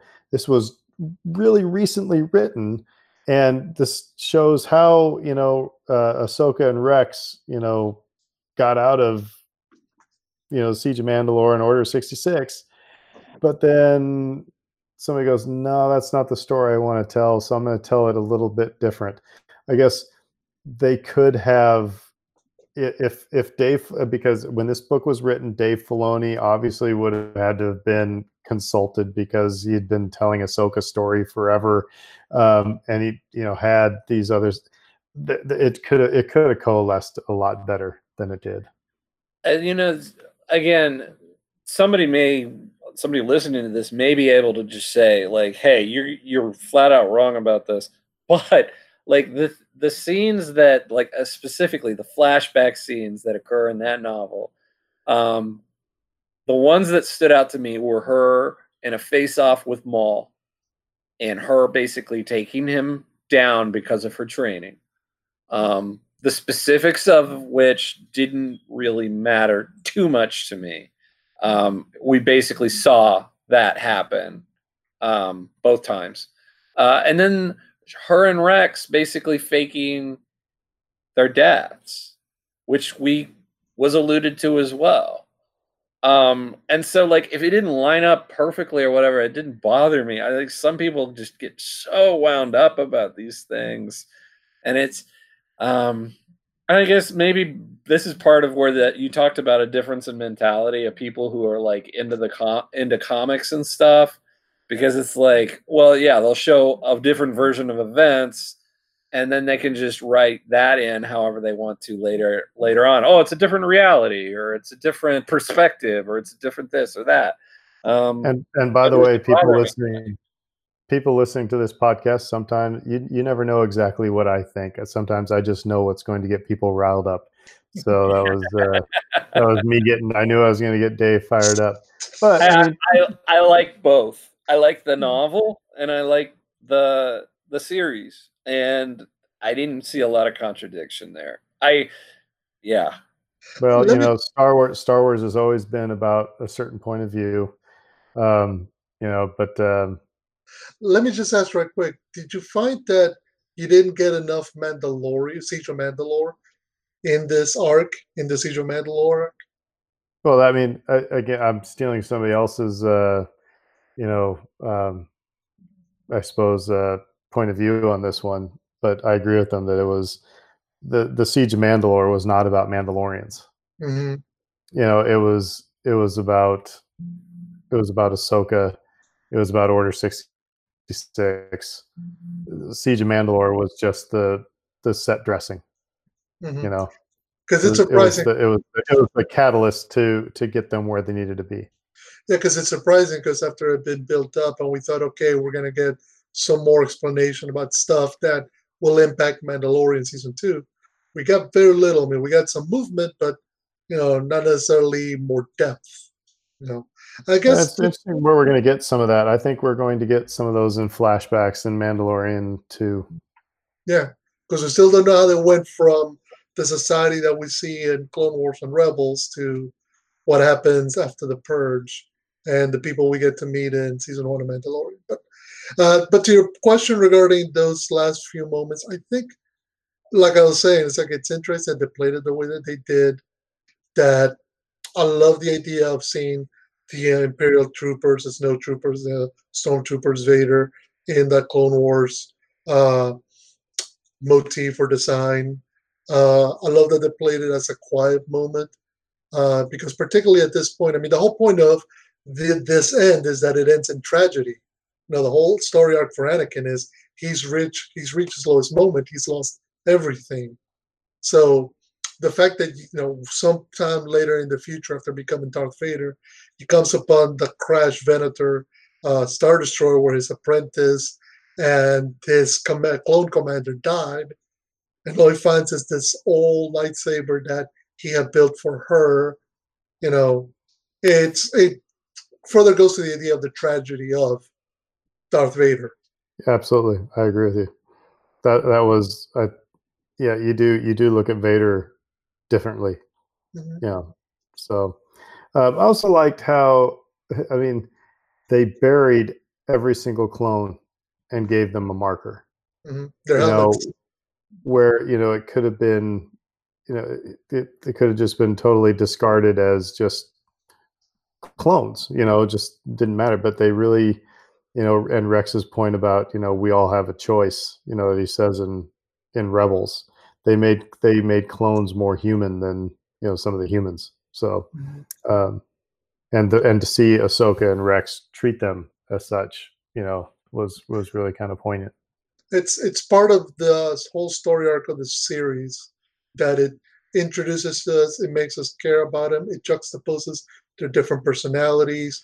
When you get to know them as from when they're young to when they're learning to what goals they have, and just the idea. I mean, right before Order sixty six, Ahsoka gets to ask Rex, "Well, what are you going to do now? There's not going to be a Clone War anymore."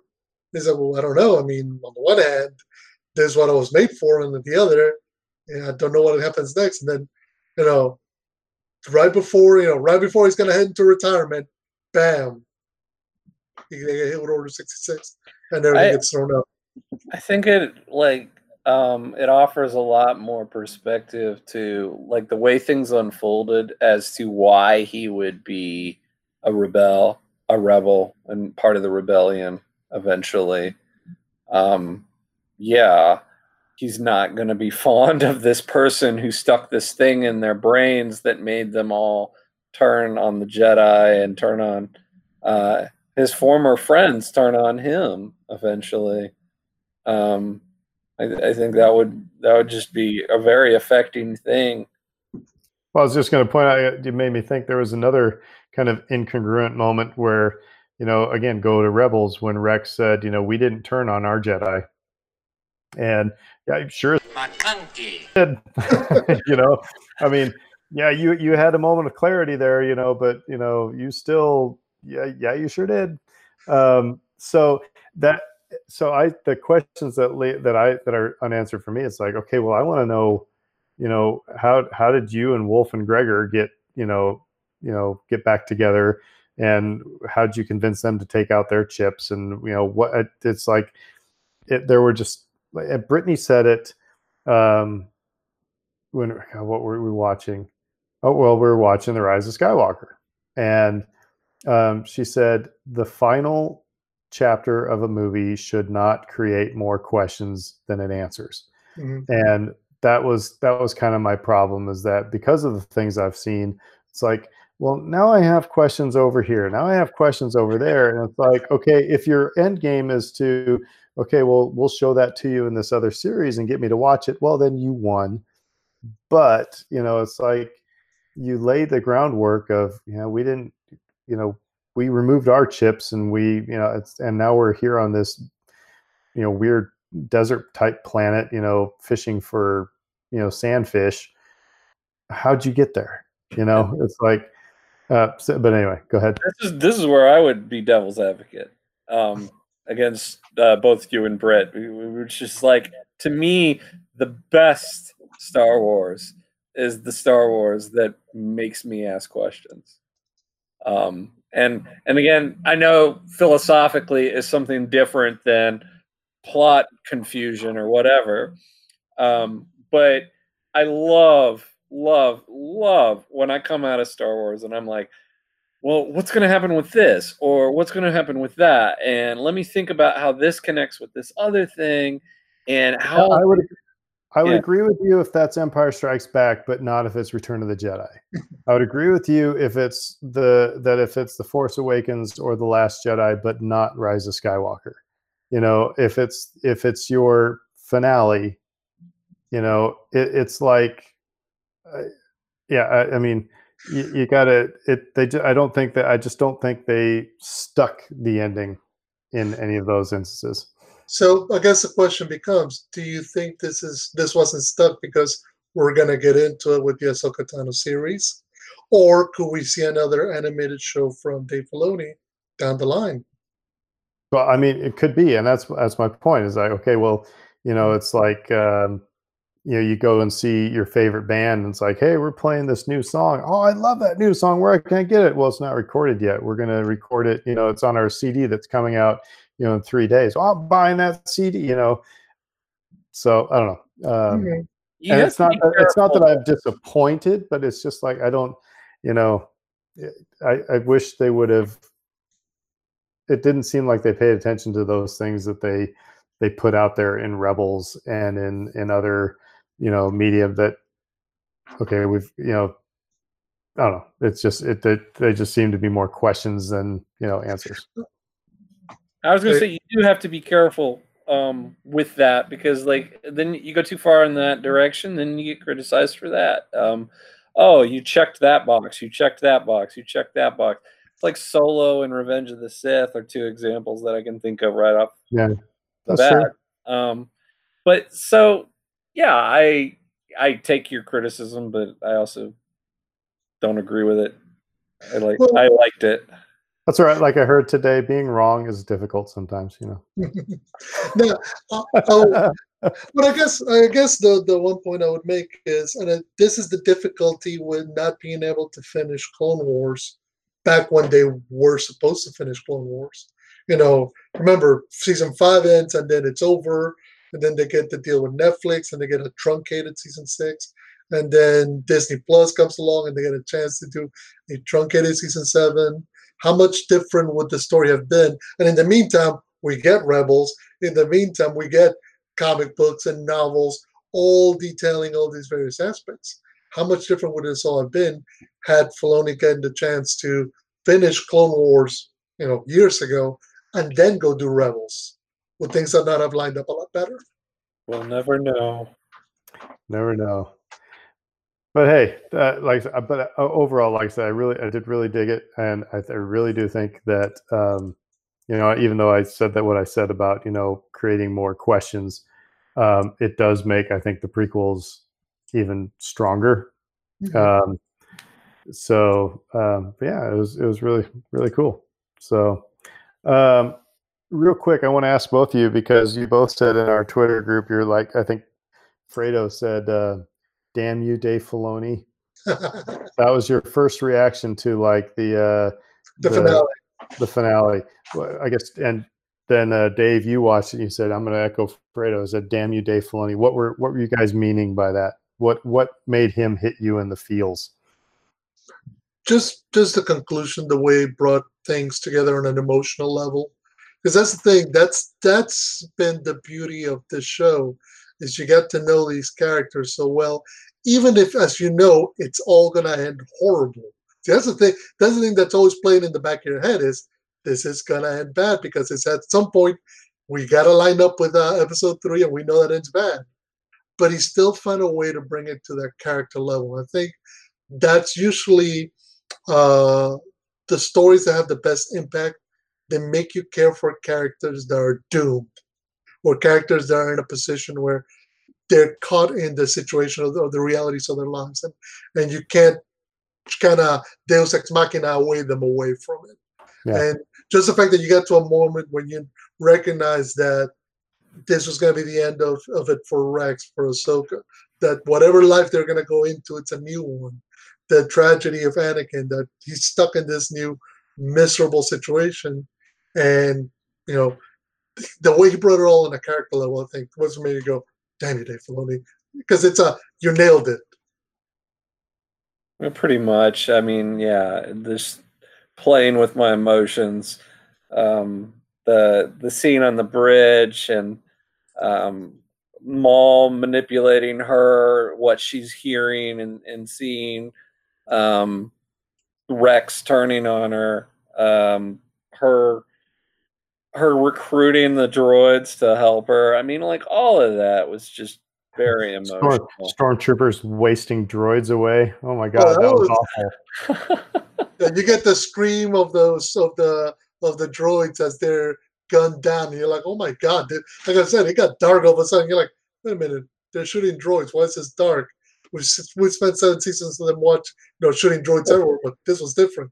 Here's here's the thing though, is that we just watched Darth Maul decapitate clone troopers and rip their arms off, you know, in the doors, and then it's like, hey, well, that's cool. And then when they waste droids, we're all like, oh, you jerk. exactly. hmm hmm By the way, the final scene, how far after the crash do we think that occurred? Mm, sometime, Because it was stormtroopers. yeah. and you don't get I mean- stormtroopers till when? Well, I don't I don't know. I don't know if that's even been laid out.